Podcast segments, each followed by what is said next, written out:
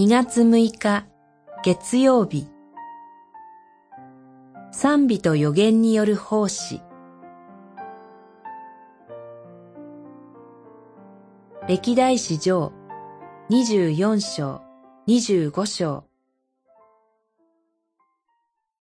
ダビデと将軍たちはアサフ、ヘマン、エドトンの子らを選び分けて奉仕の務めに就かせた。彼らは盾ごと、琴、シンバルを奏でながら予言した。二十五章一節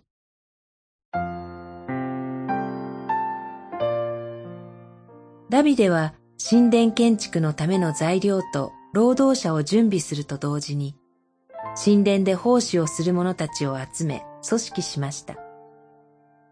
神に対する礼拝で大切なのは建物以上に心です。霊と真理をもって礼拝するためには、ふさわしい奉仕者が必要なのです。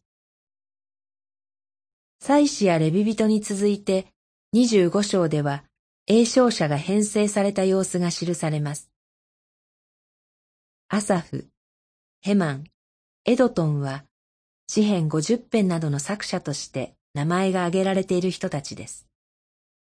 その子供たちを中心に複数の聖歌隊が作られたのです。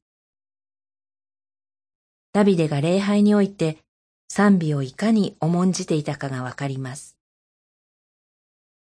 キリスト教会の礼拝でも歌や楽器による賛美が大切にされてきました。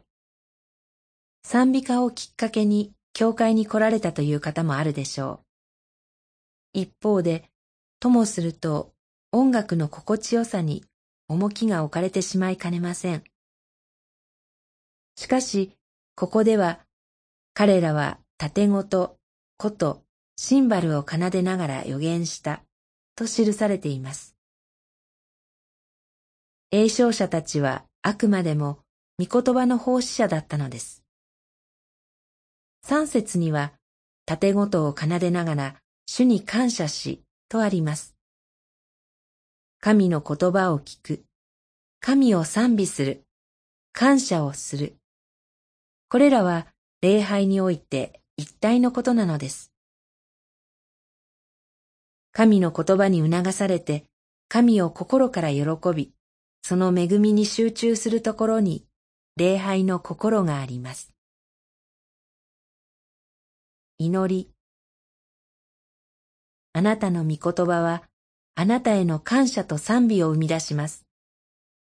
あなたの恵み深さを喜ばせてください。